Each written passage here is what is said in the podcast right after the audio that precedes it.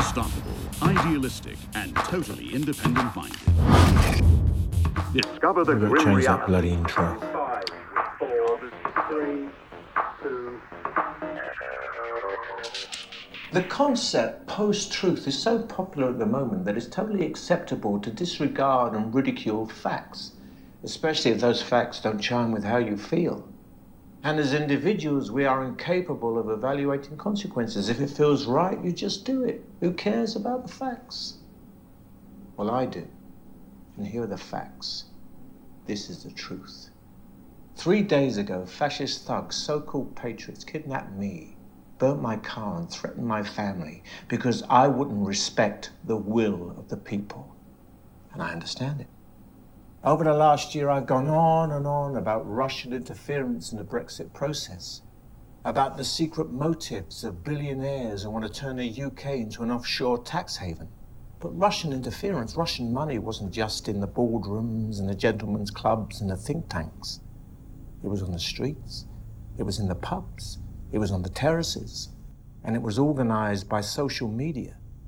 It was the Facebook post of the young woman in the headscarf just after the London Bridge attack. And it was telling you that she was planning the next atrocity, when in reality she was just phoning her mum and telling her that she was okay. It's the voice in your head telling you that there's too many brown faces in the doctor's waiting room, when in reality it is the immigrant doctors and nurses who are propping up the NHS. The so called organic and spontaneous demonstrations, so lauded by the right wing press as examples of the indigenous population of the UK taking back control, were in fact classic Russian election interference. They not only sowed discourse and division, they funneled money to thugs and murderers, and the very same thugs and murderers who threatened me and my family. Now, I apologize in advance for the quality of the sound of this recording. Well, you just have to stick with it. Hate me. Scream at the radio if you will. But this is the world we live in. Opposing the government and opposing the Conservatives. I'm afraid it's the hard left who want to tighten their control. They want to uh, sideline uh, moderate voices. I don't think anybody should be surprised about that is the nature of the hard left. And of course, we know that the hard left famously cannot tolerate any Who are the dissent. hard left? Well, we know who the hard left are in the you know I- I- ascendancy we within the within the Labour Party who associate with the hard left. You just said that we were right to right wing. The hard left agenda, printing money, nationalisation without compensation, that sort of hard left wing position. Hard left, the hard left, the hard left, and the hard left, the hard left, the hard left, hard left, hard left, the hard left, and the hard hard left, hard left, the hard left, hard left, hard left, hard hard hard left, hard left, the hard the hard left, left, left, the hard left, the hard left, left, hard hard left, hard left, the hard left, the hard left, left, left, the hard left, left, the hard left, the hard hard left, hard left, hard hard hard left, hard left, the hard. Hello, Real Politic, right here, right now.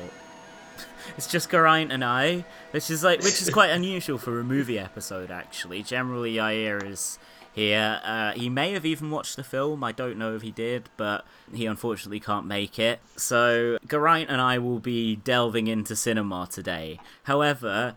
It's with a twist. It's a very real politic kind of movie that we're discussing today. It stars a, a great friend of the show, right, Geraint? Yeah, yeah, it does. The one and only Mr. Eddie a close personal friend of all of us. Yeah, a great actor, a very nice landlord. I was just remembering earlier how I got into a stupid argument with Eddie Marsan in 2016 when I went before. But that, who, who didn't get in a stupid argument with Eddie Marsan in 2016? Yeah, that's probably true. That's basically what Twitter was for a good few months there. I think at that point in 2016, you know, it was maybe just a bit before the coup against Corbyn, and I was like Eddie Marsan. Right. He's he's you know he's kind of like a salt of the earth working class actor. He's collaborated a Yeah. lot with Mike Leigh. He's done various like Hollywood things, but often quite good stuff like with Scorsese and stuff. Not not Yeah. in big roles, but you know I liked Eddie Marsan. I figured he was probably quite left wing, Yeah. and I got into a weird thing with him because like Ken Livingstone had been shooting his mouth off in the media. It was the latest Ken Livingstone scandal in like the first few months of Corbynism, climaxing in obviously the Hitler supported Zionism scandal. Yes, uh, yeah, but he, he dug himself a great. but he previously yeah. had one where he said that Kevan Jones, some right wing dickhead MP,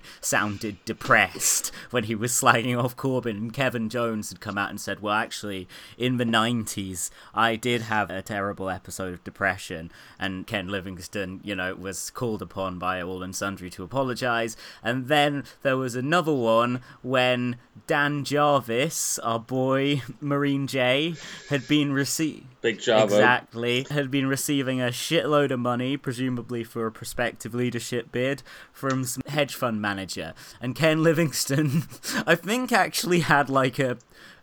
a no, it wasn't a Nazi allegory. It wasn't a Nazi one. It was a, a paedophile allegory. They're the main two types of Yeah. allegory you get these days. Ken yeah. Livingstone said that this is like a children's hospital taking money from Jimmy Savile, a Labour MP taking money from a hedge fund manager. But a children's hospital did take money from Jimmy Savile for several decades. Well, presumably- kind of a big thing. Well, I think that possibly Ken was saying, you know, we should learn the lessons of history, as he so often does say. right.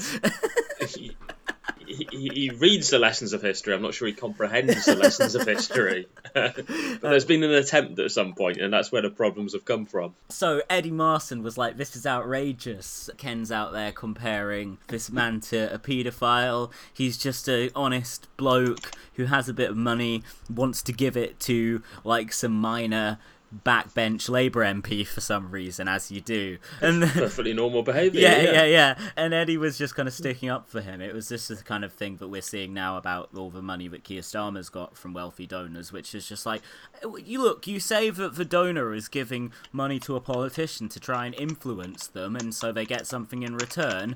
But hear me out. What if they're just nice?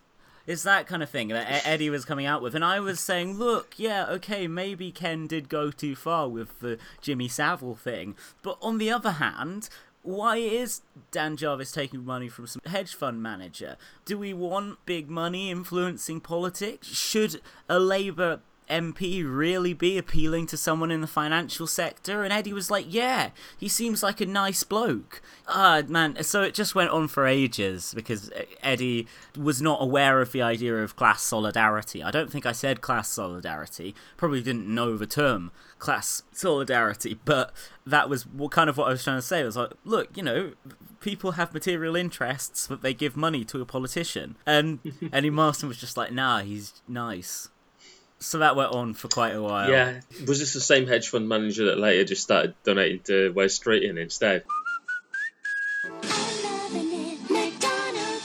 Probably. I mean, who knows? There could have been a number of hedge fund managers donating to Yeah. Dan Jarvis. There was definitely someone who was majorly funding Dan Jarvis's office and then just gave up on him a few months after he wrote that awful New Statesman piece.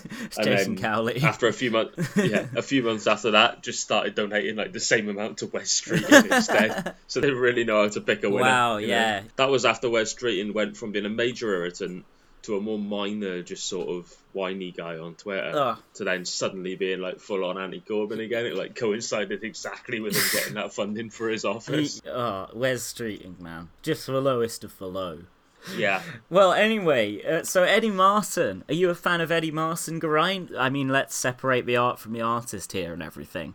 I think he's quite a capable actor. I've seen him in stuff where he's been good. Like you say, he's, he's mainly in minor or major supporting roles rather than being the main guy carrying Yeah, stuff. he's a But, character uh, actor, you know, but he, he's he's played a he- few leads at yeah. times, I think. you certainly say he was a good character actor, but a lot of his yeah, we've discussed this briefly before, but a lot of his characters are based on pent up rage, um, and having encountered him on Twitter, you think, okay, yeah, he's he's very good at that sort of character, and now I know why. Yeah, partly the reason he gets these roles is his characterful face. You know, he's not got the face of a leading man, but he's got a face that No. you want in your movie somewhere, playing some kind of seedy character. It's a good face for sort of seedy or sad sack characters. It's a good face for the villain's top henchman, top local thug, and this sort of thing. Yeah, yeah. Do a lot, a lot with that. With that. I face, mean, let's just have this little quote from a Guardian interview of Eddie Marsan as an example of how he has been typecast. My son was really excited his dad was in Deadpool 2, though the boys at school were like, Your dad's a pedo. which led to, Daddy, why do you have to be a paedophile? why can't you be a superhero? Unfortunately, I've got no control over that. The thing is, no one in this anecdote has seen Deadpool 2. I've got no control over it. All the kids just prefer Spider Man and that. They're like, no, that's an 18 stuff. I can't go and see that. you know? But unrelated, why is your. Why is your your dad's a pedo?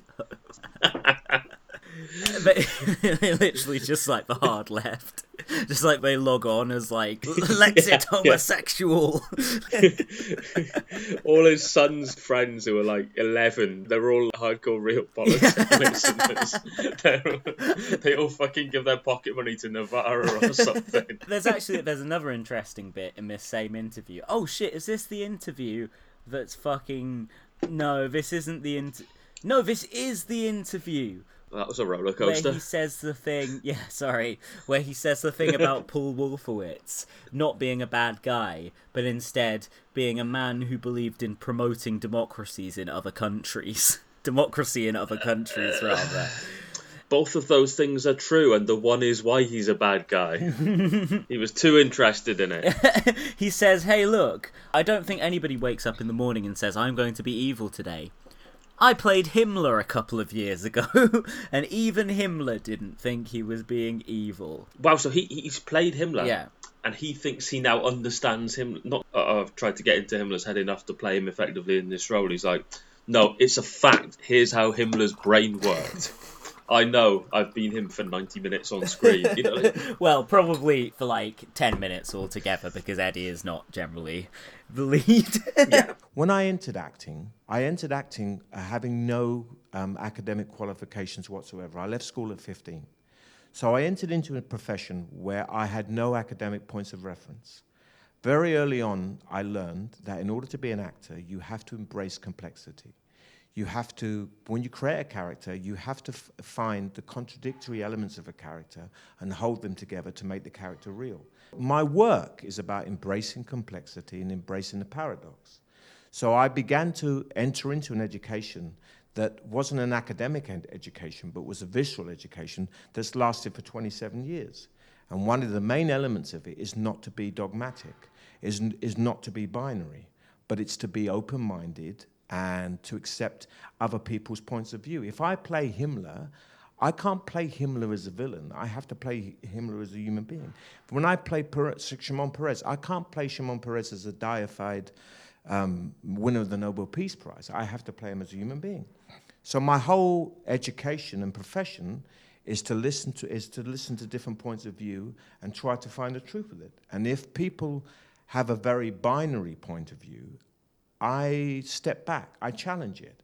And because I'm a moderate, they often think that because they're an, ext- they're an ex- extreme or dogmatic, only they can be vocal. And I don't agree with that. I can be moderate, but I'll still have it with you. We'll have it on the cobbles, but I'll be moderate. I did see you getting into a bit of a spat recently over a picture of you as Himmler. he was probably really jealous, but he didn't get Hitler in that film. It's like, come Yeah. on, come on, I've got just the face for it. I'll scrunch it up. I'll go, no, no, no, no, no. No, no, no, no, no! No, no, no, no, no! No, no, no, no, no, no, no, no, no! But instead, nine, nine, nine, nine, nine. I would like to see Eddie do a whole film in German. But so basically, we've talked about the film Vice by Adam McKay on the show before. Yair and I have gone back to it a couple of times. In fact, we even called an episode promoting democracy in other countries. But yeah, uh, Paul Wolfowitz was the Deputy Secretary of Defense in the Bush administration. Marsan portrays him in that film, and he explains how he doesn't demonize in this interview. He didn't, quote unquote, in the words of the interviewer, get a whiff of sulfur as he took a closer look at the Bush administration. Even though the film Vice is literally just like, the Bush administration were evil. it's like the most demonizing they objectively were, and here's how. yeah, it's like the most demonizing film about the right in American politics that I've seen in ages. it's not like that great a film, but it is explicitly just like this was just an absolutely poisonous administration. So it's so funny that Eddie was just like in that film, just like, yeah, yeah, these people were, you know, good guys at the end of the day. Now, in this interview, he also is asked, You spend a lot of time arguing about Brexit on Twitter. Uh, one thing I like about you, Eddie, I do follow you on Twitter, and you are very vocal on Yeah. Twitter. You like to get involved, right? I do. Do you, does it ever get you into trouble? Do people ever sort of think, "Oh, Eddie, can you stop tweeting?" Because I know you're very sort of politically charged. On, No, on never. No, I think because I'm quite moderate. I think because I'm quite. I'm not moderate. I, I, I don't. I don't like dogmatism. I don't like anybody who sees things in a binary world. This will presage our conversation today, often Yeah. with Corbyn supporters. He says if you look at the far left, they know that people were manipulated and lied to over Brexit, but they don't support a people's vote.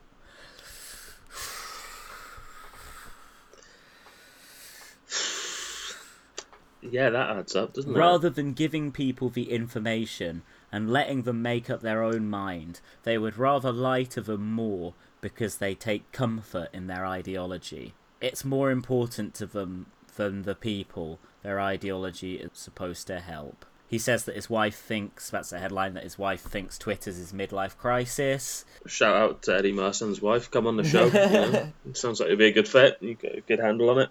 Now, they ask him what projects he's working on in this interview. This was January 2019. He said that he's working mm-hmm. on a film called Feedback, where I'm playing a radio talk show host in London who's obsessed with Brexit and whose studio gets hijacked by terrorists. It's sort of James O'Brien meets Die Hard. is a disgrace. Hello. People often ask me what I do during the commercial breaks to kind of hone my argumentative techniques, make sure I've got all my facts in line and in. Shut up, with you, stupid cunt? Also, he's explicitly drawn the James O'Brien comparison and inspiration himself. Oh, yes, I was waiting for this film from the moment Eddie mentioned it in this interview. I was laying in wait, ready for spring. And uh, of course, this is the film that we're talking about today Feedback. A very, very unusual film on a number of levels.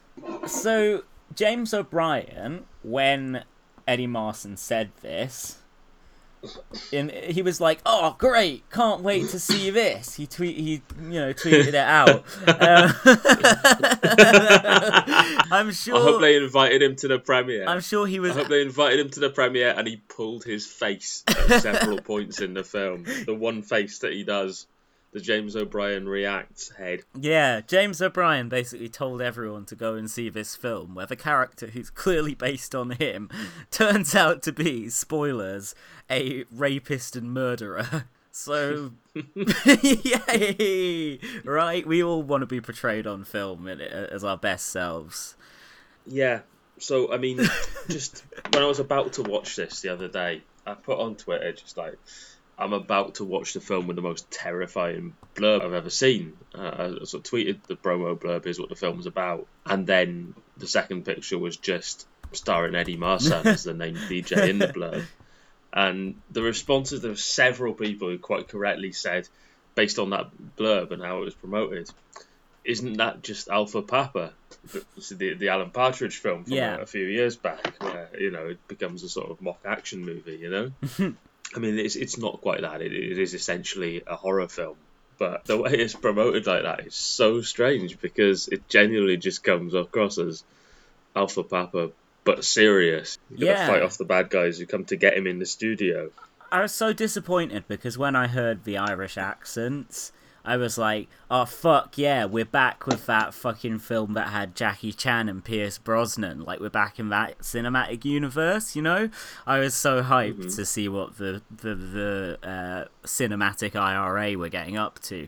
But it Legends. Turns Get out- Pierce Brosnan back as like the Thanos of, of fucking um, of the, the IRA extended universe. But Yeah. these are just the Phase One films, you know. They're the gang together. It's, it's really going to get cosmic in the next lot. Yeah, it, it turns out that they've just got some kind of like personal grievance about how like, well, Eddie Marsan and his mate committed some really horrible mm-hmm. crimes against women. So I guess let's mm-hmm. get to the less jarring bit of the film, which is the opening, how they set up the James O'Brien Eddie Marsan character. So they'd clearly only been able to afford what's his name? Is it like Anthony Stewart Head, the guy who was like Giles Anthony in Head, Buffy? yeah, he was in. He was like Yeah, in an episode yeah. of Doctor Who as a, a demon headmaster back in the day. I think they've basically been able to afford him for like a day's filming or something.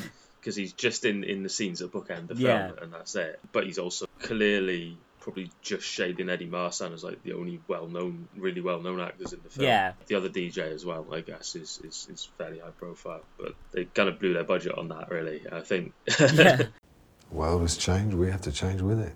Oh, Bullshit. They kidnapped you, they beat you up, they burnt your car. My old one. They burnt your car to ashes. What more do you fucking want? I want a bit of support. Listen, your talk show, uh, The Grim Reality, is finished. Listen, but the people are frightened. The, the technicians, producers, journalists, panelists. I have a pile of resignations on my desk. They're all shit scared. People are sick of it. Seriously. Brexit. Brexit this, Brexit that. Stay, leaving out. It's bullshit. What the fuck? This film isn't even on Eddie Marsan's Wikipedia page. There's not a Wikipedia page for the film. Uh, it, it, it can't have done well. Okay, yeah, because I was like hyped for it, like I say, and man, it just I didn't even realize when it came out. I only realized like a couple of Oh. weeks ago. Be- Did it even get a UK cinematic release? Uh, I presume there have been a couple of places running it, But... It will say on IMDb. Uh, well, it played at Fright Fest in the UK, but no, it didn't get a UK cinematic Yeah. release. yeah, it was essentially promoted purely to like horror audiences. Really, I think. I don't even know it's got a fucking UK VOD release. It's been on TV in Brazil, Colombia, and Mexico. It's quite well rated on on RottenTomatoes.com. Is it? Um, seventy-two percent. Bizarre. Bizarre, man. Yeah, it's mostly lower profile critics, if you like, but it's got a positive review from the LA Times. The movie is gripping from start to finish, largely because of Marsan, who makes Jarvis both charismatic and complex. Well, I mean, I, I think that Eddie Marsan is probably the best thing about the film. I don't know if I'd agree with Yeah, charismatic yeah, yeah, and uh, complex, but He, he makes it work just about as much as it does. Well- know, if, if he had a, a proper shit actor in that role, it would be terrible. occasionally you'll get a film and it's just like it's kind of a showcase for a good character actor that they Mm-hmm. wouldn't necessarily get to do in the bigger films where they play smaller roles and that's probably the best thing about it is just Yeah. that it gives Eddie some chance to chew the scenery to stretch his Yeah, legs out I to go mean- no no no no no no no No, no, no, no, no! No, no, no, no, no! No, no, no, no, no, no, no, no, no! he does The reviews are basically seem the, the theme among them seems to be they tend to be praising how he's getting to show you know anger and being fucking terrified and panicking and then all these different. He just things, goes on like, Twitter within, before he within does the short spaces scene. of each other. Yeah, it just gets yeah. really method Each emotion is just him after one more reply. When he thinks he's on top, when he thinks he's losing, when he thinks he's got a good argument coming up. They're like Eddie, Yeah. Eddie. Okay, Eddie, Um, action. No, no, no, no, no, Eddie. This is not right. He's like, hang on, hang on. Let me, let me get on my phone. And someone's just like, Corbyn's good. All right, all right. Roll, roll camera. No, no, no, no, no, no. No, no, no, no, no! No, no, no, no, no! No, no, no, no, no, no, no, no, no! They're just hovering pictures of Corbyn and Richard Burgon and that, like just off camera, you know, and putting them on when he needs to get angry. you know? Yeah, that is really fun. Here- Here's a review that a critical review excerpt that I think Eddie would particularly be proud of. Positive review from a top critic, apparently, from Sight and Sound. His willingness to cover up and lie, his verbal gaslighting and bullying, and his ability to keep rising to the top no matter what horrors emerge from his history, make Jarvis a very Trumpian brand of human monster. Sounds like James O'Brien to me. yeah, I think maybe this is like a pen name for Eddie himself. I think we are all in Europe at the moment, and not only Europe, the world, the Western world, is under the threat of populism. And populism is um, simple lies being preferred to complex truths. And Jarvis's opinion about um, the reason why the why his show is called the Grim Reality is because reality is grim and it's complex and it's messy. And populism is when somebody would tell you that would prefer to tell you a simple lie than a complex truth. I mean, in terms of Eddie as an actor, it has kind of come back round to where I actually really like seeing him in films again. Because for a while I was like, oh, for fuck's sake, Eddie Marsan, that dick. It's that cunt off that yeah. dickhead off Twitter. And now I'm like, hey, Eddie Marsan, that dickhead off Twitter. it's just a whole different kind of reaction that I have to him now. It's uh, he's comfortingly familiar, especially when he plays like some real kind of degenerate element in society. like apparently he's Yeah. a newspaper editor in The Gentlemen who like fucks a pig or something like that. The latest Guy Ritchie film. So that's that's perfect casting. The man's got range. What can you say? Yeah, man. Talk about range. He's played both Heinrich Himmler and Shimon Peres. Within the last few years. I thought you were going to say within the same film. No. No, that would be a fucking double up. He's played Bob Dylan as well. I watched that actually. It was on, it was on, it was on this show Urban How Myths. fucking conflicted were you? I enjoyed it. That was probably when I was like, "Ah, okay, I kind of like Eddie Marsan again. He was quite good in it. It was just a little comic thing for that Sky show, Urban Myths, just like a little half-hour short film. But he's a serviceable, reliable character actor, Eddie Marsan. I've not seen him in the film Tyrannosaur. Is he the awful one in that? In the... Uh, yes, yeah, that is uh, a bleak film. He's good in it, but it's very much probably the biggest example of him convincingly playing an absolute monster. He was in a film I thought was kind of underrated called God's Pocket, which is directed by John Slattery, who plays Roger in Mad Men. But Oh, uh, yeah, yeah. yeah, I think as far as I know, the only film Slattery's directed. But I mean, it's most notable because it's one of the last films that Philip Seymour Hoffman was in, sort of urban crime film. It's good, just good to see mm-hmm. Hoffman. There we go, playing someone called Smiling Jack Moran. That's a great Eddie Marsan character name. Yeah. Old Smiling Jack. But yeah, you know, Eddie Marsan, can't go through all his films. He's been in many and a lot of TV stuff as well. But Eddie really lets rip in this one, and we're introduced to his character in the first sort of 15 or so minutes. And we get Yeah. we get a taste of his radio show. It's quite odd, isn't it? Really, the way it's it's pitched, it doesn't quite ring true as a UK political talk radio thing. You know, but a lot of people ha- have given up on facts these days. They say that it's the age of post truth, and, you know, I personally think that people don't even listen to experts anymore. he literally does say a load of shit like that, doesn't yeah, he? it's big David Aaronovitch energy. I Yeah. think, in that particular bit. Yeah. Uh, and, and he talks a lot about Russia, and you hear in the background at the beginning, there's just all the, all the news just talking like, uh, Russia have denied involvement in hacking Brexit or something. It's 10 minutes to 10, and we're listening to today's What's he doing in my studio? You haven't noticed we're like fucking lepers at the minute, mate. This fucking door. Fixation with Brexit. I had to book him after for the nine US o'clock slot. Russian bank is linked to London. US security officials have accused the UK. Jarvis. this guy. This guy is good. Careful, or you'll find yourself without a program. Well done, mate. See you at the party. Oxfam, who was on a £99,000 salary, has resigned today, saying she takes full responsibility. It's just all this shit about like Russia, a senior Russian diplomat, blah blah blah, Brexit, blah blah blah. Yeah, and that, that's setting up where he's coming from. But I mean, his political views in that first stage of the film don't really have any relevance to the rest of the film. No, I thought it was gonna be like Russia really or. Brexiteers who attacked him. Yeah. like that would make Yeah. most sense, wouldn't it, for him to actually? Or it'd be at least someone with a stake in some of the things he's talked about that's angry specifically about that, or something like that. You know, you thought it was going to tie in thematically somewhere. But I've kind of got a theory about this because if you removed that scene in particular from the film, it would make more sense if they were slightly more him and his co-DJ that he's sort of getting the band back together, if you like, in the film. It would make more sense if they were almost like a sort of talk radio banter act sort of thing Yeah.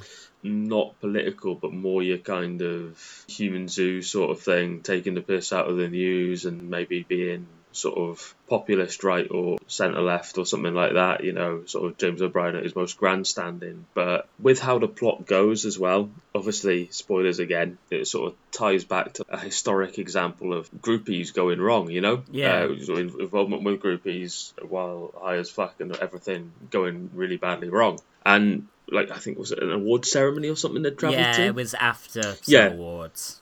After the VMAs, in fact, they make a big point of saying it's the, the VMAs, right? Is that product placement or what? Like, hey, do you want to be uh, in our movie as the place where they Who- had the horrible assault afterwards? Who the fuck is inviting James O'Brien or someone in that line of work, even if they had slightly different political views, someone who does that sort of has that sort of presence in society, to the VMA Awards, and who the fuck is like, ah, it's James O'Brien and his mate. Oh my god. Let's go god! back to the hotel. Talk to me Oh. about how fucking stupid I am. Oh, like yeah. I mean, yeah. I guess I got the sense that maybe he had gone political after splitting up with his previous co-host. because his co-host certainly seems to be playing it a bit more as just sort of you know. Oh, I'm just a smooth lad, smooth lad on the radio. Yeah. Yeah, yeah, exactly. Yeah, Exactly. Yeah, And he- yeah. But it almost, yeah, it almost seems like they were just envisioned as a sort of reasonably popular Radio One moving on to Radio Two type duo, or, or whatever the Spanish equivalent. Like Kermode and Mayo, who I don't know, Yeah. that's Radio 5 Live, obviously. But that's like the only radio But duo I really know. The sort of dynamic in the sense is that a couple of people who've gone on the radio and people enjoy listening to them and their fans follow them to whatever radio station they go to and this sort of thing. And maybe it's not as good when they fall out and split up and this sort of thing. Yeah. You're not really getting that from a James O'Brien or a fucking like you know Nick Ferrari or some kind, You know, I mean he's got people who listen to him obsessively, but they're not advertising to the world. Yes, I'm a Nick Ferrari super fan. I'm going to follow him everywhere just to hope to meet him. It doesn't work, and it kind of makes me think maybe the original original script was different. It's a reasonably low budget film. It certainly doesn't seem to have had any sort of promotional budget or distribution budget either. As I said, the, the only other big name actor in it isn't in it for very long. Relative to the scale of the film, getting Eddie Marsan to be the lead is, is quite a coup. I'm wondering if this was maybe part of his conditions. I'm wondering if he's basically said, "Yeah, I like this. I like the dynamic of it with people trying to invade a radio station and, and stuff coming out about this DJ that turns out to be horrible. But I want to change a scene near the start. I want to let my character say a bit about what he believes I want it in. to be more me. Yeah, I want it to be more me. I, I want to. I want to be talking about Russia and Brexit. I want it to be very now. and perhaps he's not quite put. You know, we know on Twitter he doesn't often think through all the logical endpoints of his arguments. I, I often have political debates on social media. And I think maybe he's not put two and two together. Like, yeah, I get to do that and get to make him a cool fighting Brexit guy like me and like all my favourite DJs. But yes, you can leave in the part an hour later in the film where he's just explicitly confessed to raping someone and killing people, disposing of bodies, this sort of shit. I can't see James O'Brien really enjoying when that comes out about his character. He gets away with it at the end. I mean, the film I think is trying to say like, look, shitty men can just like get away with this stuff and Mm. do it. They're making Yeah. a Me Too kind Yeah. of point. I don't know, Jarvis. How, how the fuck could everything have got so out of hand? What do you want me to say, Norman? Yeah, yeah, I know. You cut to the chase? Ooh, a grim reality. They want it to come back. But uh, but not just the radio. They, uh, they want TV as well, syndication, everything. The Sky's the limit as far as the money's concerned, and they've accepted all your proposals. Everything? The slots, the crew, the interviews. You may even get Trump. The other thing, though, is it was all over the tabloids. I mean, all these girls saying, you know, that Andrew was always up to no good. I mean, who, who would have thought that? Is there anything else I should know? Should I be worried? Oh, you got nothing to worry about. I guarantee you. Oh, then you must be keen to get back to work. Yes. I thought a thing about the James O'Brieniness of his talk show, the small glimpse we get as, as to what his show is actually like. The journalism is so much more like for real, so much more like on the ground and in the shit than James O'Brien's is. James O'Brien literally just like sits down at a desk and fucking like argues with people and just mouths off ill-informed bullshit opinions. This guy, he's got fucking secretly recorded tapes that he recorded himself of like Russian diplomats talking about how they did Brexit. He fucking gets like kidnapped by fascists and beaten up and like they burn his house down or something. I can't exactly remember, but they do like a load of shit. Like pro Brexit fascists are just, you know, really giving him a hard time. It's just like his fucking journalism in this is everything that James O'Brien's is not. In that, like, he is an actual journalist. Yeah, it's a really weird. Uh, it does, just doesn't quite match up with any part of the British media ecosystem, does it? Really, what's portrayed in, in the film, even before he turns out to be a complete monster. Here's what a person on IMDb, in fact, the top IMDb review says about it. Nine out of twenty-one people found this helpful. The creators slash writers slash director probably wanted to play safe because feedback was pretty close to be an amazing non-political reve- slash revenge movie, but most likely afraid to due to the political correct frenziness. Also, it's really tiring and boring in another movie to make references about politics and ideologies. The words Nazi and fascists have their quote unquote honour again, and it's totally irrelevant to the plot, especially when the quote unquote anti Nazi characters are being accused of unforgivable and very horrible things. Right. It's okay. For me, the issue is precisely the opposite. There wasn't enough of the politics in there. Like, even if it was really bad Yeah. politics, I would have liked to have actually seen what this character gets up to, why he is such like a threat Yeah. to the amassed forces of like Russia and it- Nazi yeah. street thugs and so on. If it had therefore revealed, or at least hinted stronger with more of that sort of content at what motivates this guy or what nominally motivates this guy, it would have been better reveals later on when you see the stuff he's got up to and maybe what really motivates him the, of what he's done and in terms of like the, the, the fear of people finding out about it and this sort of thing. Would have been much more powerful if you had really any understanding of him as a character beyond a couple of scenes and one very catch-all political rant. Yeah, it feels so kind of weirdly lopsided, the film. The way that it introduces all these things about the character and then just goes straight into, well, like the genre set piece, basically. I don't think it's thesis that powerful men get away with horrendous, often sexual and violent crimes. I don't think there's anything wrong with that. It's not that it's the wrong message, it's just that it's done kind of ineptly, I thought. So what's the bit at the end? Like his daughter, does she like refuse to speak to him? Understandably. Yeah. Because it's kind Yeah. of like, yeah, fuck this guy. Like he's gonna get away with this shit. it shows quite clearly she's not just traumatized from being fucking held at gunpoint, kidnapped, and all that. She's also fucking traumatized from what she'd learned about a horrible dad. you Yeah, know? it's, it's an Um, Irishman situation. She's looking disapprovingly at her father, probably not saying Yes. any lines either. Yeah, I definitely felt bad for her at the end because, like, fuck, like Mhm. he should have been totally whacked at some point in it. But yeah, the way that Eddie sold it is like it's like Die Hard. It's barely like Die Hard. He fights back at one point and then just gets absolutely fucked up. You know?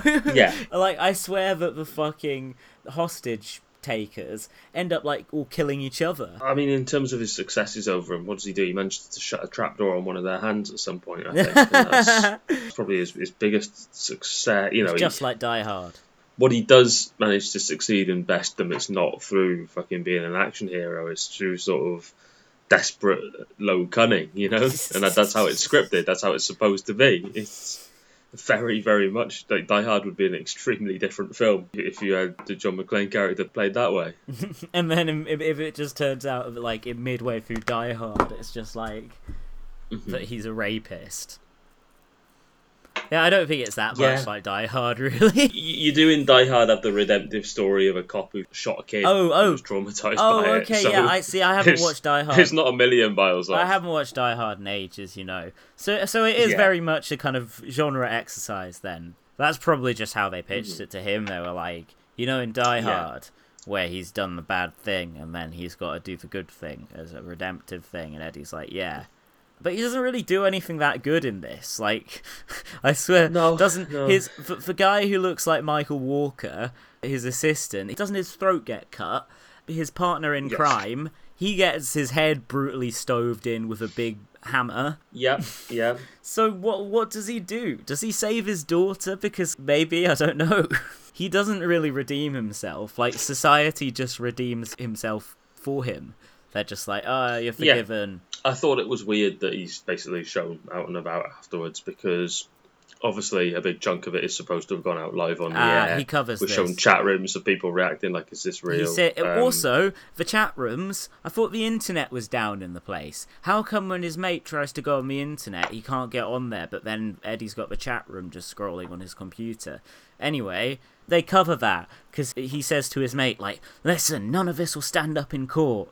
Because like they're under duress or whatever, you, so you could just say, "Oh, we said whatever," and I guess all the people who'd want to fight I guess case. that the people that survived that were involved were either now dead or they were clearly involved in the threatening him, which would make them less reliable witnesses. Exactly. I guess, but surely there'd be a fucking investigation into it. Yeah, surely. Oh, no need, no need to worry about that. Well, that was clearly Why bullshit. you talk to me, daughter? He just made up that whole elaborate story on air. Yeah. His whole rant about Russia is so Mhm. funny. He's just droning on like, people say that foreign interference doesn't matter, but I say that it does. Russia has violated our democracy and we are at war. And if you think that foreign diplomats hacking the, the voting count so that Brexit happens isn't an issue, then I have news to tell you that it is. It's just literally just like the most absolute drivel. He's so mad at Russia. It's like Mike Gapes tweets. Like it's it's legendary. Yeah, I think hearing hearing the the first the lines of it there just sort of come through bad speakers through bad speakers removed like that, so he sounds a bit squeakier and, and sort of tinnier again. Followed immediately by your impression of him. I really, really, really want to see Eddie Marsan cast as young Gapes. Young Gapes. I want, I want to see a documentary on how Gapes learned to fear and, and, and to fight back against the trots. I on a full HBO miniseries about his political education on the streets of Ilford. Why not old Gapes, man? Put on a prosthetics. By the time it gets made, you know, he could maybe pass as old Gapes as well. I think. Yeah, and they can obviously do do it. Do, do a. Re- Irishman de aging. I was gonna say do it. Do a re- yeah. Do a reverse Irishman. Just make him old as fuck. Make him like Joe Biden old. Just like fucking. Imagine Gapes like Joe Biden old. Like, and you have the. Uh, uh, um, um, uh, uh, uh, water. you have corn pop? Do you want water? No, no, no, no. I, I red cakes. whether you have a red cake or whether you have a a a a green green cake. Sorry, I'm still looking for the Russia speech from the film. I just want to. I think it's about 13 minutes in. Yeah. I tweeted about it at the time. Was Biden not talking about milk recently? Well, somebody said that to do that. Bernie wants a world without milk. Yes, it was something really bizarre like that. There was something else as well. There was definitely because I tweeted something about Biden being the candidate of Big Milk. See, it's, it's like a shit posting account though, and I don't know if it's like stuff he said in the past or if it's procedurally generated Joe Biden Ah, speeches. right. That says daily protesters baffling, just baffling. What's the issue here? Too much milk? Not enough milk? What is it? Do you mean uh, dairy protesters? He did actually. dairy, dairy protesters. He Yeah. was interrupted by dairy protesters. Protesters interrupted Joe Biden during his speech to chant "Let dairy die." Yeah. Also, there's this bit in the new Noel Gallagher song where he's like, "And your problems are the size of a cow." And there's this lyric video that's out, and it's so jokes every time. A cow pops up on screen. right, what's Eddie saying about fucking Russia? Let's let's have a look. Post truth is so popular at the moment that it's acceptable to disregard and ridicule facts, especially if those facts don't chime with how you feel. Oh my god, that's yeah, Facts that's almost the facts don't care about your feelings. of facts thing, don't care about your feelings. Jesus. Three days ago, fascist thugs kidnapped me. well, they fucking obviously gave you back, didn't they? it can't again, be. like, do you not think it makes the film weaker that he's been kidnapped before and he's got fucking experience in that sort of scenario? That's why I was like, surely the fascist thugs will be back to get their revenge on him. Russian There's interference. points, but the the character's intended to be scared. And what what is gained from him having experience on what to do in a fucking hostage scenario? Well, he knows how to slam a hand in a door. Maybe that's how he got away from the fascists. He just slammed all their hands indoors. Three It's just days. a weird decision, isn't it? They burnt his car and threatened his family because I wouldn't respect the will of the people. Over the last year, I've gone on and on about Russian interference in the Brexit process. Yeah, that was an off-camera remark that they got on. What's he saying? The secret motives of what? He just used Jeremy Corbyn's offshore tax haven line about billionaires wanting to use Brexit to turn Britain into that. Surprising. There we go. He, he's actually learned something from his obsessing over the left for a couple of years. Shocking there. Shocking Corbynism there from Eddie. Yeah, yeah. But Russian interference, Russian money isn't just in the boardrooms, in the gentlemen's clubs, in the think tanks. It's on the streets, it's in the clubs, it was on the terraces. And it was organised by social media, eh? Eh? Am I right? So good to get a shout out in a movie. Yeah, we've clearly left an impact, I think. It was the Facebook post of the woman in a headscarf just after the London Bridge attack.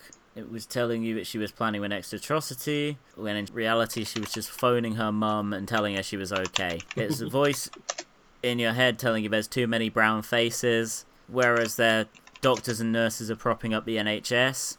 Oh, here we go. This is like some fucking Alex Jones, Sandy Hook crisis actors shit. Like, listen to this. The so called organic and spontaneous demonstrations, so lauded by the right wing So press.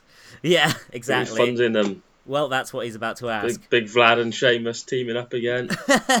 we were probably one very patient director away from getting like a Seamus Milne name check in that scene. In March, the spokesman for the Leader of the Opposition, Mr. Seamus Milne, in a moment, and Mr. Seamus Milne. Mr. I Seamus he- Milne.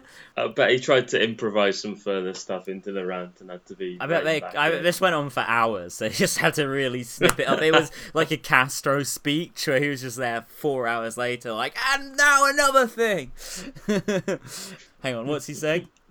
Were in fact classic Russian electoral interference. That's what those protests were. In fact, classic Russian electoral interference. Classic. Classic Textbook. from a Russia boys.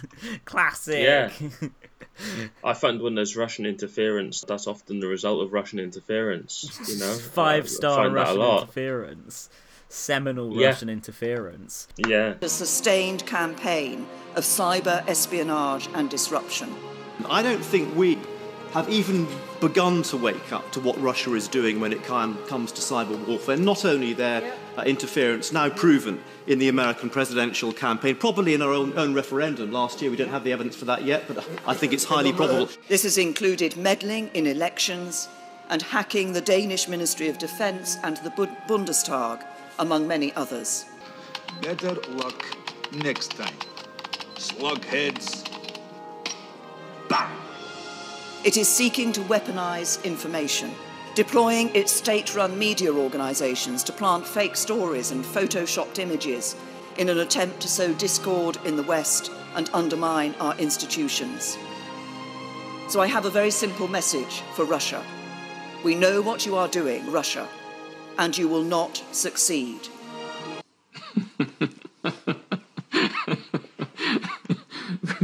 Вы меня рассмешили.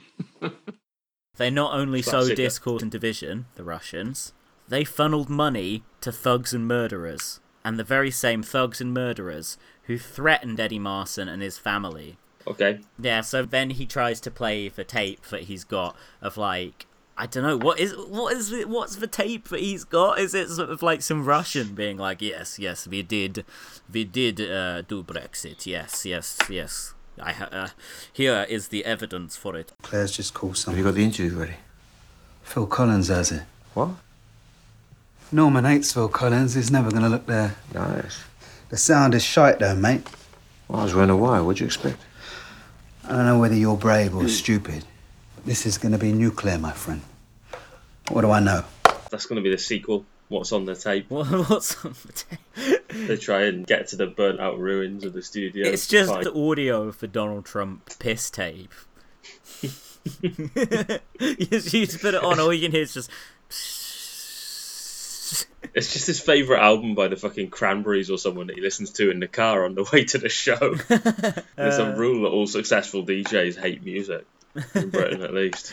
So in his office, this is fucking hilarious. He's just got like post-it notes and newspaper cuttings all over his wall, like a fucking serial killer lair. It's like, Yes, uh, yes. like in. I've recently watched the film One Hour Photo, where Robin Williams plays the creepy loner who's like stalking a family, and he's got an entire wall just covered in pictures of this family, and that's literally what Eddie Marsan's got. He's just got, Yeah. and the, the headlines are all just But like Brexit betrayal, Britain's divided. it's all like from the Daily Mail and shit, I guess. But you could say that's the first sign that actually he is not right, you know? Yeah. Obsessive, sad man, you know? Yeah. Uh, the speech is more just, that's what, this is what the actor playing him literally thinks. But that's maybe a hint, like, no, this guy's a prick even with his politics. But, I mean, I think the, the use of the studio is quite strange. In some ways, it's quite effective because obviously they get a lot of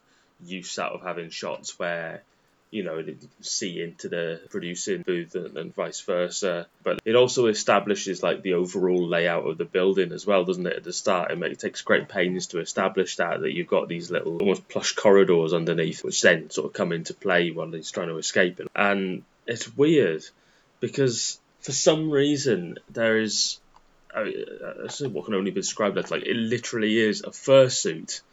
Um, is, is it is it the producer guy who dies later on is like in it for some reason at Oh the start yeah, of the film? yeah. His daughter and the other guy are dressed up in fursuits at one point. And Eddie comes down and he's like, "Enough of this! You stay away from my daughter, you bastard! you Yeah, furry yeah. bastard!" and then and then later on when they're fucking trying to escape and they, they're sort of going back through that previously established set uh, later on in the film, the first fursuit's just sort of sitting there empty, isn't it? You know, it's still there. Full of God Um, knows what fluids. Yeah, so it's like That's the great Samuel S. coming this evening at midnight. And of course, not to be missed, the Borderline Furry Animal Costume Party. And if you have any other plans, I think you should cancel them. Again, is that a subtle? Or this guy's a prick in that, like, no, he's, kink shaming his daughter and, and the producer, because it's, it's not just like it's it's a big comedy mascot suit or anything like that. Oh, this is what they use to promote the show or, or something stupid like Yeah. that. It's like, no, that that's literally a fursuit. Why is it there? Why is it in what is otherwise portrayed as quite a slick London recording studio? You know, You gotta have the fursuits, man. Just eventualities might ensue. You know, you never know what you might need Mhm. a fursuit for. Maybe the masks that the people have got, maybe they are just something also lying around the studio. They've got all sorts of costumes, you know, the masks that the terrorists have got. They're not really terrorists, though. Does this count as terrorism? It's not really a political attack. It's more just like violent crime, in my opinion. It's just it's a vengeance sort of vigilante attack, except there's obviously three of them. You know. Yeah, exactly. Now, see, Yeah. that's not my idea of terrorism, man. I don't think they're very good terrorists. They're actually not good. They're not good at what they're doing. They mess up many times. They don't have a stomach for it. I swear only the young woman is really committed to it in the end. They should have had the furries as as like a third faction that come in halfway through and just like, no, you're all fucking dicks. can't, can't condone any of your methods. Well, like in, like in Get Anchorman, when the Yeah. rival factions of newsmen start like just beating the shit Yes. out of each other in the streets, just the furries come in. It's like the furries Yeah. versus the mask people versus the civilian clothed talk show radio jocks. I think I think the world is changing at an incredible pace of change, and the pace is increasing. We can now send an email and it can instantaneously go to China or America or New Zealand, and data is being transferred within a, a split second. Because data is being transferred at a split second, the world is changing at an incredible pace of change. People who are people like me and Ivana, we can ride this wave of globalization. She flew in from LA last night. I flew in from London. I work in America, but I live in the UK. We can ride the wave of globalization and benefit from it. But there's many other people, poorer people, who will be flooded by the wave of globalization. But the thing is that globalization and change, it, it, it isn't a conspiracy It isn't uh, a policy, it's an inevitability because of communication, because of the advances in the world. The challenge that we have to meet is how to enable as many people as possible to reap the benefits of globalization. But you can't stop globalization. It's just, it's like trying to turn off Google or turn off Apple or turn off communication. You can't. And what populism will do will offer regressive solutions to this. It's kind of similar to Islamic fundamentalism. It's a rejection of the modern world because the modern world is fast, it's changing, it's always challenging the orthodoxies that we live by. It's not the worst film about a talk radio jock I've seen recently. The worst was a film starring Steve Coogan called Hot Air, where Coogan played a right wing American talk show host who learns to appreciate the finer things in life by bonding with his liberal mixed race niece. Sounds great. Terrific film. No, it's the worst thing I've ever seen. Steve Coogan's Yeah. American accent. God bless. Fuck. God bless Steve Coogan, but when he tries to act in stuff that isn't comedy, I see. uh, I don't. I mean, I don't is, know, is it a comedy? It might be, but it- like it's- it- it's a serious bad roles, comedy. It's a ba- it It's not like you're watching yeah. it thinking this guy's a terrible actor so much as he just seems to pick terrible films to appear in. Yeah. outside of comedies. I think probably Steve Coogan has done better dramatic films than that particular comedy, which was uh, I'm sure he has, yeah. real, real shit, and and really the politics in that felt even more incidental than the politics in this. Which, as we say, really do feel pretty incidental because they're largely just in the first fifteen minutes. F- fucking fursuits. Oh man, I'm I'm just loving. I'm just going through and just looking at all the shots of James O'Brien's serial killer wall. it's just like he's got it color coded. There's the blue post-it notes. Then there's the green post-it notes. Then there's the orange post-it notes. And I just wonder what what do the three sections signify? Because in the close-up shot you only really get to see the green ones but the headlines in the green ones are just like brexit betrayal. All right there's a couple more that you can see on the wall. Right he's got he's got oh like so again this is a proper serial killer thing. All the serial killers have well uh, in movies that I've seen, Yeah. they all they all have the clippings of about them from the newspaper, and indeed, Yeah. he's got there's one that says Dolan kidnapped. DBO star. DBO is like LBC, isn't it? Mhm. DBO star Jarvis Dolan abducted. Brexit. It four. this is one. Jarvis Dolan. Uh, massive gap has been kidnapped. I don't know what they've got in between where they've put the Brexit It For thing in between those. Then there's another one MI6 spy poison. Is that about a real thing? And there's one which I can't read. Something about a pint of fizz. Right. A pint of fizz, man. Have you ever thought about what Brexit is going to do That's- to the fizz trade? And you have That's the distinguishing. is taken from See, this this is distinguishing the character of Jarvis Dolan from the man Eddie Marsan, who is famously not a fan of pubs. Oh yeah, of course. Well, because you go to pubs and then the next thing you know, you're just beating your wife. That's that's just how it goes down. Like it's just one thing after the next. You have to drink to violent blackout if you go to Mm. a pub. That's British working class culture. That's the way it is, and it's understandable why Eddie prefers dinner parties. You literally can't stay in a pub for more than ten minutes without turning into like a Larry Lad time. It's it's physically impossible. It's it's part of how humans work. Yeah. I don't have this romantic view of the working class. Uh, because when I grew up in a council estate, there were lots of people who were really horrible. And when and I've worked with much more privileged people than I, than I am in, in, in the acting world who've been incredibly kind. So I don't have this preconceived idea of the working class hero and the upper class, you know, the many. And I don't buy all that. I'm a great believer in meritocracy. I believe that people should have the ability to fulfill their potential. People, I judge people by their character, not by their class. But one of the things you have to do is create a meritocracy as much as possible, an equal playing field. Eddie Marsan, what a guy, what a fucking guy. Ah, I wonder, I wonder if he's got anything coming up on the horizon. For any really notable new films that might be opposite to realpolitik. Let's have a look. All right, here's the thing. in the film. This is again kind of a pedantic thing, but the guy who looks like Michael Walker puts Mhm. Eddie Marsan's se- top secret tape of a Russian confessing to Brexit on a little fucking memory stick, just a small one, called uh, which he writes Phil Collins on. Because the other guy who works there hates Phil Collins, and he's never going to look at that.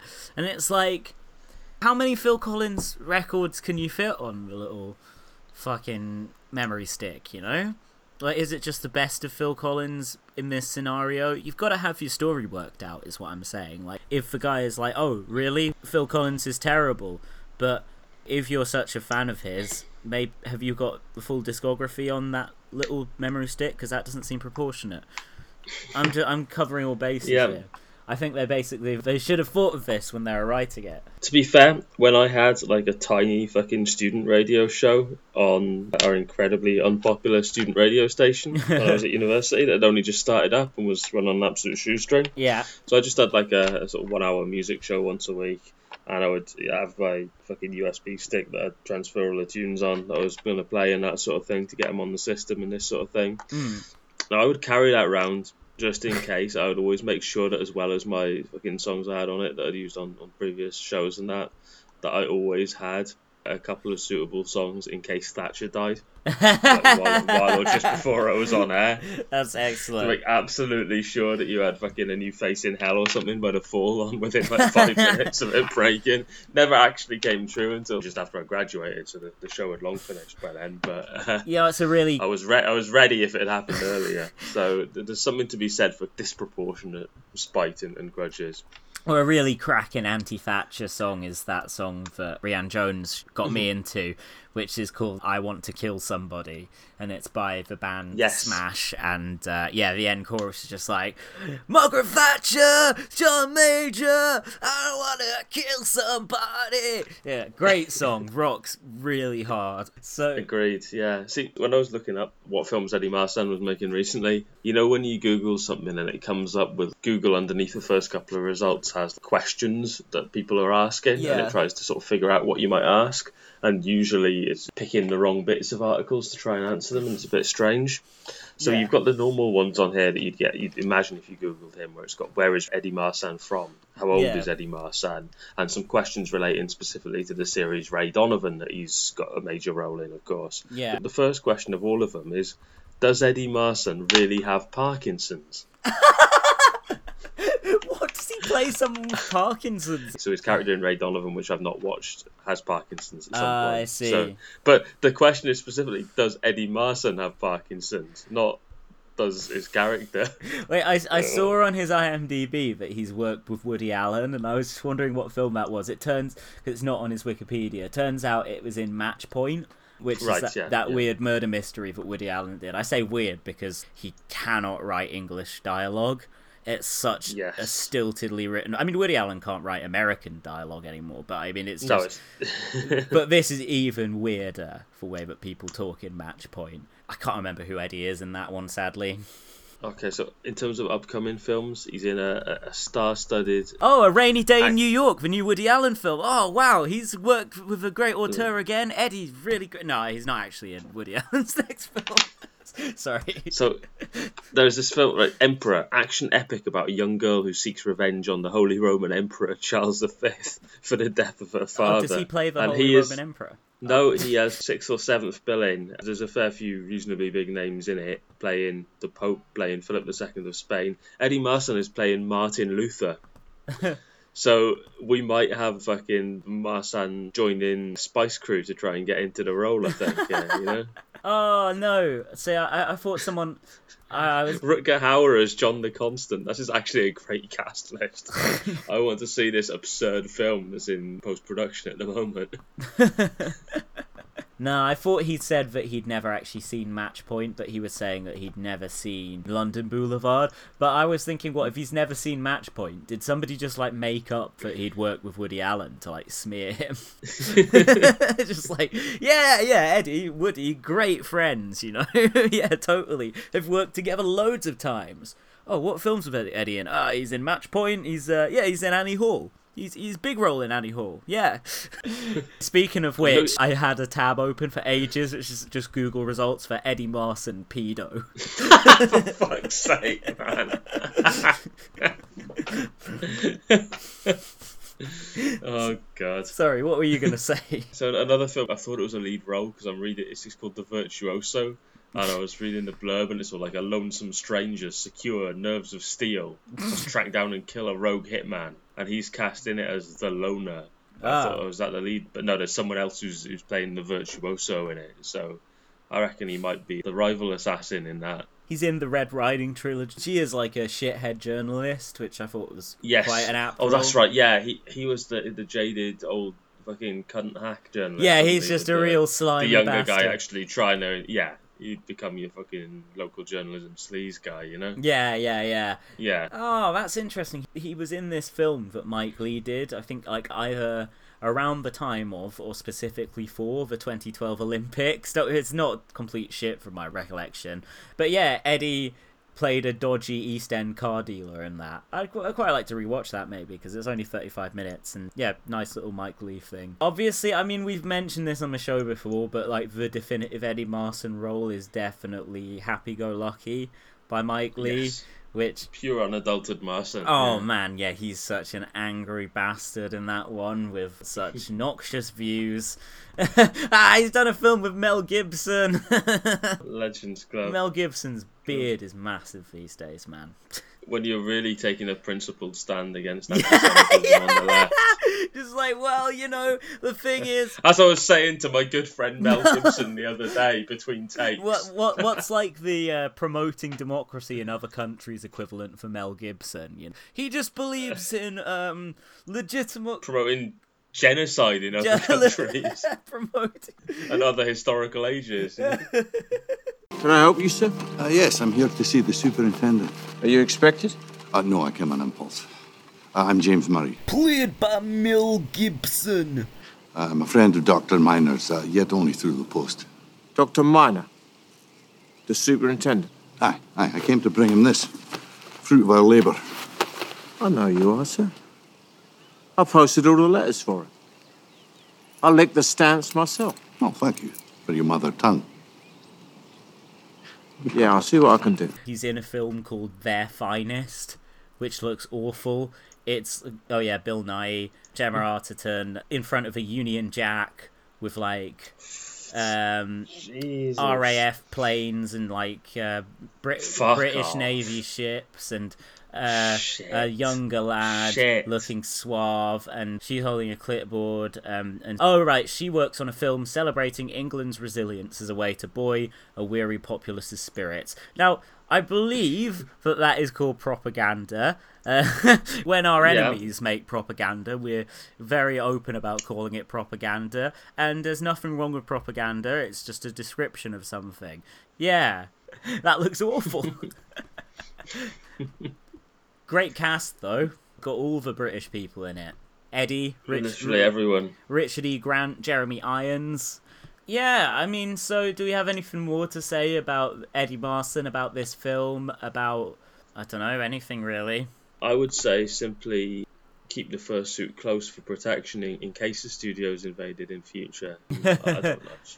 yeah, yeah. All there is to say on that film, really. isn't there? It was, Anti-Russian uh, counter-revolutionists might storm into our studio and get us to just do Eddie's terrible anti-Russian speech, where he's like, "I wish they had rallies, and this Yeah. is classic Russian electoral interference." I just wish they'd got the chat room a bit more accurate to online shit posting in the various groups. Like, had a few more Oh, convincing yeah. sort of UK gammon voices, and then he'd maybe have shit posters with anime avatars just calling him Darvis Jolin. Uh, we seem to be having some trouble with the audio file, so while we're getting that fixed, let's have a look at some of the um, hate mails, the emails to prove my theory that you guys listen to this show to get pissed off and to hate me. Now, the first one here is suck my dick at yahoo.com. Yes, suck my dick. Well, suck my dick says the good people of England have the right to defend themselves, defend our borders, our children. England first, you stupid, wealthy, liberal. Well, even I can't say that. word on air. If you hate this country, go and live in another one. Are you aware what they want to take away from us? This isn't going to end up well for anybody. So stop playing the fucking fool and devote yourselves to screwing up the lives of celebrities like you always. Shit, shit. Well, that's shit because celebrities screw up their lives all by themselves. You know what? That's one. the, the missed opportunity. there. That's one thing that I can address before we shut down is that I can just have a look to see if they show any of the shit posting at any point because you can see it kind of flowing away on his computer at one point. Yeah, But I think you can see a few, but it's all quite generic. Like, is this fucking real and all this sort of thing. Like as revelations are coming out, if I remember. But if you know, if they were really gifted filmmakers, they'd like sneak a really funny one in there. It's too fucking small. God damn it! Time to hit the magic enhance button that they have in movies. I can't really read any of it. I don't know. There's just some cunt banging on in all caps, basically. I think one of them t- sends in coward, maybe, but I can't really read. If I remember rightly, it's mostly quite generic stuff. The stuff that's visible, just people saying coward or legend or fuck off. And as revelations come out, what the fuck? You know what's going on? Yeah.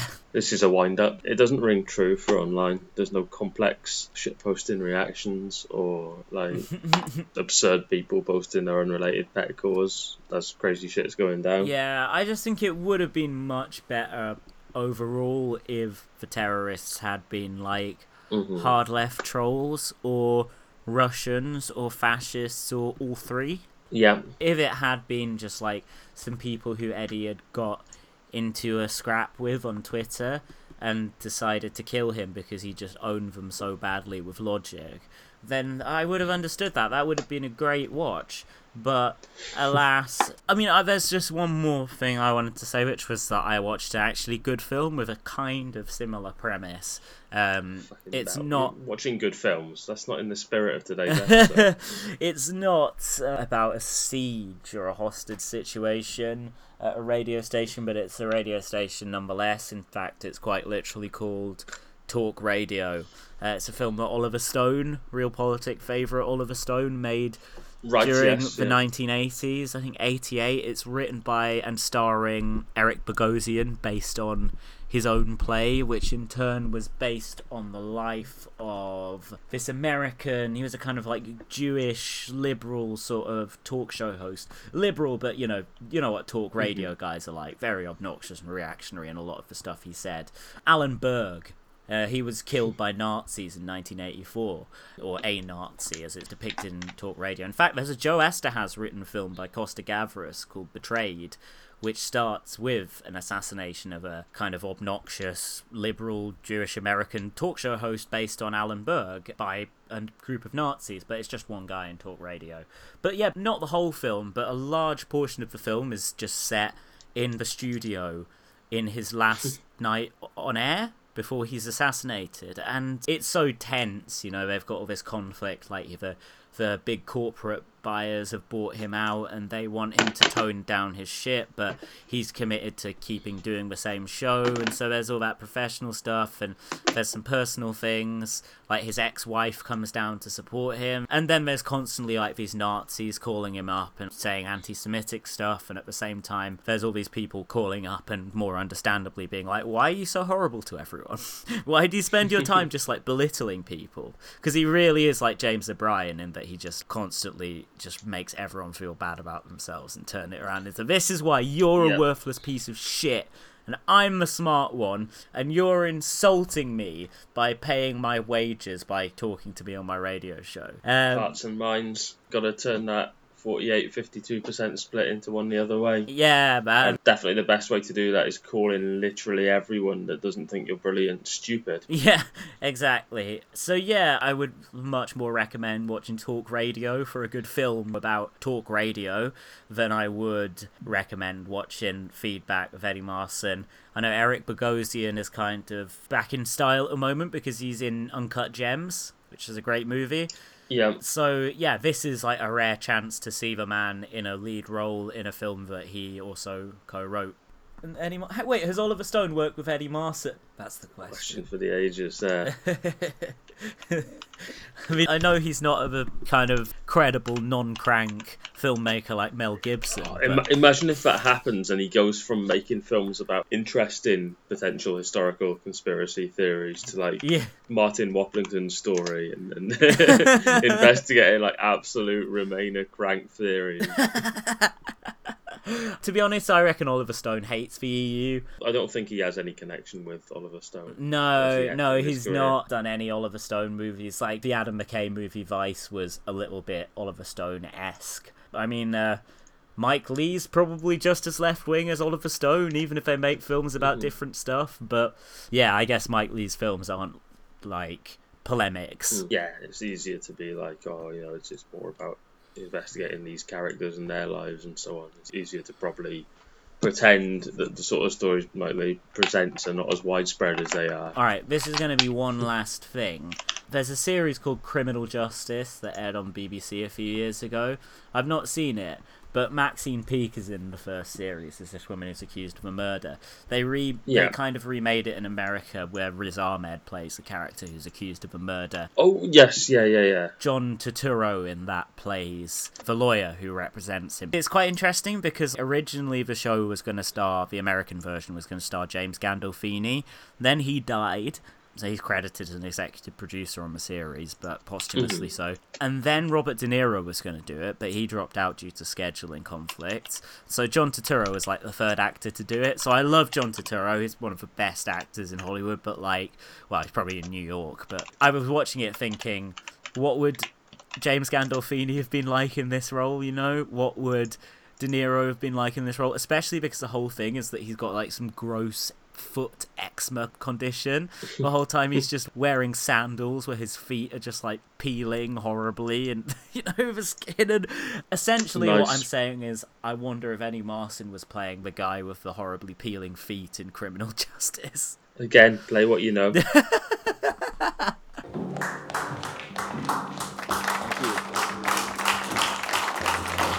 Thank you very much.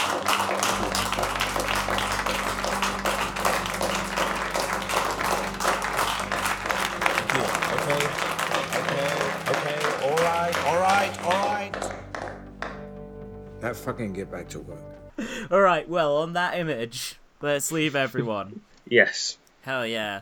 All right, well, thank you for listening, everyone. This has been Real Politic on Feedback, starring Eddie Marsan.